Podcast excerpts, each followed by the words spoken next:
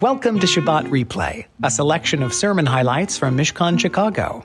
The music you're hearing is the stirring string stylings of Kalman Strauss, the composer of our theme music, playing during our Friday night service on January 28th, as we celebrated Repro Shabbat. Repro Shabbat is an initiative by the National Council of Jewish Women, an opportunity for congregations, organizations, and communities to celebrate the critical importance of reproductive health. In a time when abortion access is being restricted under the guise of religious liberty, Rabbi Lizzie reminds us that our religious tradition upholds the right to choose.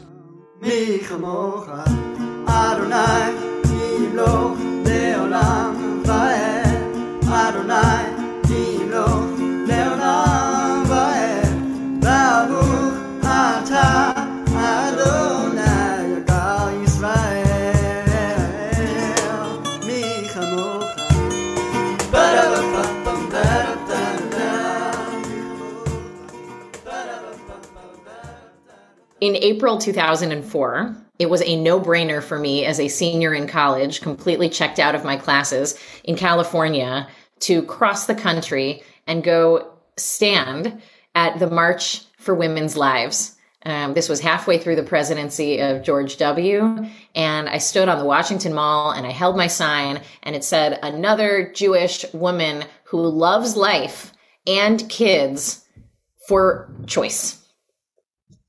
I really wanted to find that picture. There is a picture of me holding that sign, but Facebook had just been invented and I wasn't on it yet. So I don't have that picture. And I didn't personally come back with this bullhorn that was made for the occasion, April 25th, 2004. But Marlon Grossman, Zichrona Livracha, many of you may remember her. She was an early Mishkanite, um, an elder in our community. She came back with this pink bullhorn from that uh, protest. And her wife, Sherry, gave it to me um, after she died a few years ago to remember her by. We were both at that march that day, as were thousands and thousands and thousands of Jews. The National Council of Jewish Women was also a sponsor for that march. And it's because this issue of freedom and, and health, um, the freedom and health of pregnant people, and it's worth saying, um, not just women, people of different gender expressions can and do get pregnant and require reproductive care. Um, although I may use the shorthand of she and mother throughout this darash. Um, this is a Jewish issue um, for reasons I will explain momentarily. And um, reproductive health is also an issue of religious freedom. Um, and religious freedom is a Jewish issue in a country where we are far from the majority. And we want to know that our religious beliefs and preferences will be respected, not just in ritual and professional settings, but also in healthcare settings. There are not many issues, uh, political issues, that American Jews can align on in almost universal agreement, but freedom of religious expression in America and the right to choose how to handle a pregnancy are actually two of those issues um, that we have near universal alignment in the Jewish community from secular to Orthodox. So tonight, I want to explore how this this powerful intersection and why these rights require our vigilance and action to protect because it doesn't happen by accident and um, it's far from secure. So it was ingrained in me from a very young age that Judaism as a tradition believes in cultivating, supporting, and saving life. Pikuach nefesh, maybe you've heard of it, that saving life is the ultimate Jewish value and that all other rules and rituals are suspended if there is even a question of life hanging in the balance. And so if there is ever a person whose life is compromised physically or psychologically by a pregnancy, they are permitted to terminate the pregnancy. And of course, it's not a choice any pregnant person undertakes lightly. But ultimately, caring for one's life holistically, their whole life, is the highest Jewish value. And this is one of the principles that undergirds our collective commitment as a people to giving people the autonomy to choose what happens inside of our bodies. So growing up, I have to be honest, I have no idea. I, I don't know why I knew this was a Jewish traditional value, but I knew it. And my mom, who does not come from a deep Torah background, she knew it too because she taught it to me and she taught it to me in the name of Jewish tradition. This is one reason I imagine there were so many Jews at that rally that day. Um, and so many Jews involved in organizations like NARAL, Pro Choice, and Planned Parenthood. This sense of personal autonomy and caring for our health is a deeply ingrained Jewish value. It's actually a mitzvah. It is a mitzvah to protect one's health. Okay. So it's not like other peoples of the world don't also have it as a value to protect their health, but what is motivating the opposite viewpoint on this particular issue? So the idea of motivating most of the laws, and there are hundreds and hundreds of them now being proposed and on the books across the country, the idea of motivating most of these laws, banning abortion or restricting it, um, even now in the cases of rape and incest, it is also motivated by deep faith. Faith that all human lives are sacred and that, and that life begins at conception. Right? That is a statement of faith. And therefore, terminating a pregnancy is tantamount to murder murder is illegal, abortion should be illegal. People who commit murder are put in jail. Doctors and providers of reproductive health care, which includes abortion, should be put in jail. It's hard for me to even say those words because they are anathema to me. I, they they feel completely foreign in my mouth, like I'm saying something um, that I that I don't believe. I believe doctors who provide reproductive health care, especially in poor and low income communities where it's hard to access health care. I believe these professionals are heroes, especially in the face of violent protesters who, eh, which is like the ultimate hypocrisy on this issue. But with the same depth of conviction that I believe in a person's right to choose what is best for her, people coming from this belief have that same depth of conviction that life begins at conception. And this is a commitment based on faith, and it's a particular kind of Christian faith, mostly. Not all Christians share it, of course. I know plenty who don't. But nonetheless, it's not the Jewish faith or tradition. It's not our belief system. And this is what makes it an issue of religious freedom as much as it is an issue of reproductive health. Now, Jews and Judaism also believe that human life is sacred, actually, that life is sacred, period. But that the human being, the first thing we learn about the human being in the Torah is that we are created b'tselem Elohim, in the image of God. Of course, every human is sacred. And Jews also believe that something powerful and mysterious and miraculous happens at conception and throughout the development of an embryo into a fetus and eventually into a baby right? You know you can can remember the um, i don't know if it's a midrash or just sort of an old tale um, that imagines that inside the womb there's a little angel that teaches the fetus torah by the light of a tiny little candle that somehow continues to burn even in the amniotic fluid sac. Um, Jewish tradition deeply respects and, and holds with much reverence and mystery the whole gestational process. It's just that our tradition considers that process qualitatively different, and let's be clear, ultimately of a lower priority than the health and the life of the person carrying that life, especially if her life is endangered physically or psychologically by its presence. So, the foundational verses undergirding this belief, and this is fundamentally different from the belief motivating the restrictions and laws trying to ban and restrict abortion. The foundational verses underlying this belief are found in this week's Torah portion, which is why National Council of Jewish Women puts this week as the week when when we talk about this. So, what happens in this week's Torah portion? Well, last week you may remember it was Mount Sinai. It was the the thunder and the shofars and the chaos of the Ten Commandments and the power of the Ten Commandments. And um, this week, and for many weeks hereafter, it's laws. Lots and lots of laws. But this week specifically, it's a lot of very, very specific case laws based in ancient scenarios. Like, what happens when your ox, who is known to be violent, kills my ox? And you, person in 2022, might say, What do I care? I don't have an ox. Um, however, rather than throw out all of the Torah because of its ancientness, the job of the Jewish reader is to, in every age, try to figure out what the ethical imperative is that flows from that case and apply it to our world. And we get help. You know, the, the Mishnah and the Talmud and lots of and lots of sages along the way have have laid the groundwork for us to do that. So in the case of the goring ox, the violent ox, if the owner knew that it was violent and didn't do anything to stop it, then they are per, they are uh, responsible for all of the damage that ox causes. Because if you know that you have control over something and it's likely to cause damage or God forbid death to others, you have to do what is in your power to keep others safe. Like, for example, get vaccinated. Bam. Ancient example, modern application.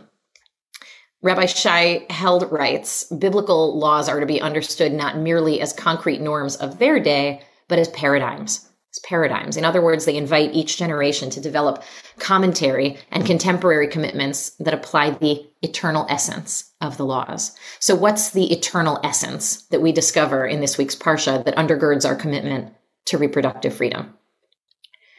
In the story, we've just been liberated from Egypt. And so all of these laws that we are receiving come in the context of an attempt to create an anti Egypt, right? An anti Egypt, a new social universe where at best people proactively care for one another and for the most vulnerable. Parentheses, see Rabbi Stevens' intro in this week's newsletter. And when that doesn't happen, when people don't proactively care for one another, or God forbid, hurt or injure one another, the Torah also provides measures for accountability when injury and abuse do inevitably occur. And so this week, we read about the case in which two men are fighting and they push a pregnant woman and she miscarries. So the Torah states that if she incurred no other physical damage, she is owed for the value of the fetus. However, if her life were endangered, she would be owed eye for eye, tooth for tooth, life for life. And so by the time the rabbis of the Talmud, almost 2,000 years later, were writing and applying this law to their own times and context, they no longer abided by the literal principle of eye for eye, tooth for tooth, life for life. However, they concluded from this case in the Torah that to end a pregnancy can be devastating, but it is not tantamount to homicide.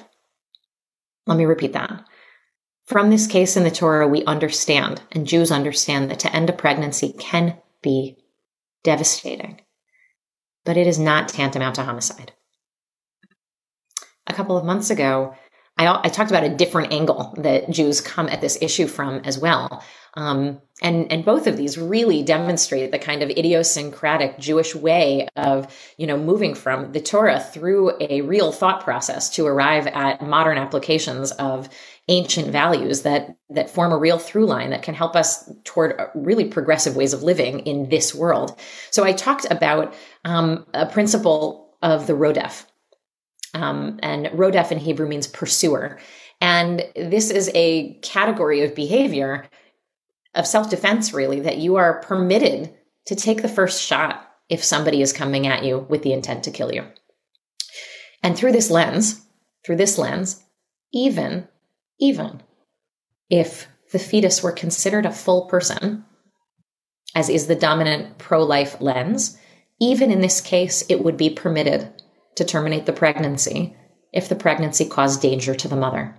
Right through this lens, the fetus can be considered a rodef, and, and often for people who experience trauma, you know, or rape or incest or for many other reasons came to this pregnancy in a way that was traumatic, they experience that pregnancy as a rodef, as a pursuer.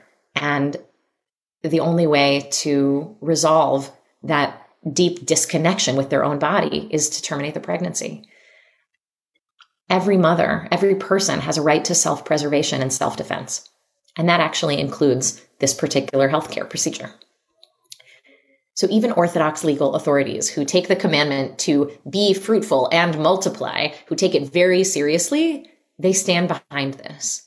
Because remember, in the Jewish hierarchy of values, pikuach nefesh, doche et hakol, saving a life trumps everything else. And, and through the Torah's through the Torah's explication, as we just learned, the Torah does not consider the life of the fetus to be of the same weight as the life of the mother. It's the life of the mother who the, who we're talking about here. So Rabbi Yaakov Emden, who's an 18th century German Orthodox rabbi, he permitted abortion even in the case of the mother's life not being in direct jeopardy, but to save her from great pain. Rabbi Mordechai Winkler, who's from Budapest, 19th century, considered pregnancy through the lens of both mental health and physical health. Um, rabbi Ben Zion Chai Uziel was the chief Sephardic rabbi of pre state Palestine and the state of Israel until his death in 1953. He permitted abortion to prevent disgrace or shame.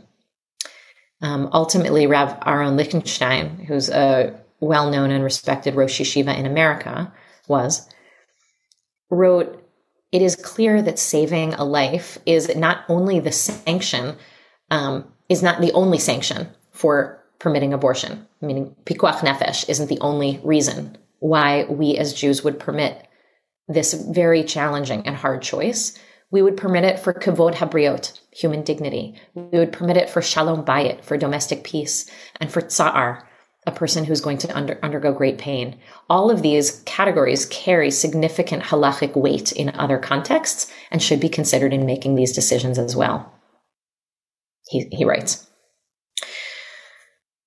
This is, of course, not to say that anyone faced with the decision to terminate a pregnancy does it lightly. It is to say that Jewish tradition respects the sincere decision of the person faced with this choice and our tradition insists that it is a choice. To prevent someone from having the choice goes against the foundations of Jewish tradition, and that is why this is as much an issue of religious freedom as it is one of reproductive health, and therefore one that every one of us should be activated around. Until 1973, it was not guaranteed that a woman could get an abortion if she needed one in every state of the Union. It is still, sadly, not guaranteed. Um, since June of last year, there have been 561 measures restricting or even banning abortion introduced across the United States, 97 of which have already been enacted into law. Um, perhaps the most restrictive of which was the Texas law passed two months ago, criminalizing abortion after six weeks and allowing any civilian to bring a case against a provider of this kind of reproductive care um, and have doctors face a $10,000 fine and jail time. So, between laws making it harder to vote and partisan gerrymandering of districts to minimize the impact of lower income and minority voters, these kinds of laws are being proposed in dozens of states, and it will succeed in limiting people's access to reproductive health care. And the result will be devastating. And the result will be lives lost. Um, and this will primarily affect lower income people who can't travel across state lines to get the care they need. You know, as usual, people with resources and means will be able to figure this out, and the people most directly affected will be the people who can't afford to come to Chicago. And if this all feels very overwhelming, it's because it is. I, I know I'm tired too, and despair is not a strategy. It helps to do something. So, um, I'm actually gonna I'm gonna drop a, a link ncjw.org backslash act. If you go there, you'll see a number of ways for you to flex your voice on some of these issues. They're all connected from voter suppression to helping people plan better for creating families, you know, giving access to reproductive health for every person in this country that they are entitled to. All of these things are connected and these issues are woven deeply into a Jewish sense of a just and healthy world and a world in which we can operate from our own deeply held sense of values as much as our Christian brothers and sisters um, with different views can operate from theirs. At the march in Washington, D.C., I got on the train you know, to the march and I found myself sitting next to somebody who was about my age, maybe a little bit younger, who had come to the march from Arkansas. And we talked about how many people we expected to be there. She was there with her mom and a bunch of people. Um, I was meeting up with friends. We talked about how necessary and important it was for us to be here. And it eventually became clear to me that she was not there to stand next to me. She was there to counter protest. And uh, when I got off the train, I saw her poster. And her poster said, My mother chose not to abort me. And at that moment, I got what she was saying. I got it. I got it. She wanted me to know, she wanted me to know that the miracle and unlikely gift that pregnancy can be, has the potential to be, even one that wasn't planned, was her story. God bless sister. Own it. Own it. That was her story. But I want to say to her, keep your faith and your story out of my uterus. And to those deeply, deeply believing Christians behind all of this legislation, I want to say I respect your right to your religious beliefs, but I do not share them. And as a Jew, I care deeply that all people have access to the kind of care that helps them protect their lives and live their healthiest lives and be able to bring life into the world only when that is possible, which is their choice. And it should be. This is a personal topic. This is a hard topic. Everybody has a story. And if and if you don't, you know somebody and you love somebody who does. And the more we talk about it, the more we're able to support each other through these moments of discernment and sadness and loss and mystery maybe regret and also of affirmation in the choices that we've made. None of it is easy. Not the decision to bring life into the world, and certainly not the decision to not. And we want you to know, all, all of us at Mishkan want you to know, your rabbis, this, this whole community, we are here for you to support you. We will continue to lift up this issue and speak up for your health and well being and being a Jewish voice in this issue in our country. I get the frayed nerves and the exhaustion.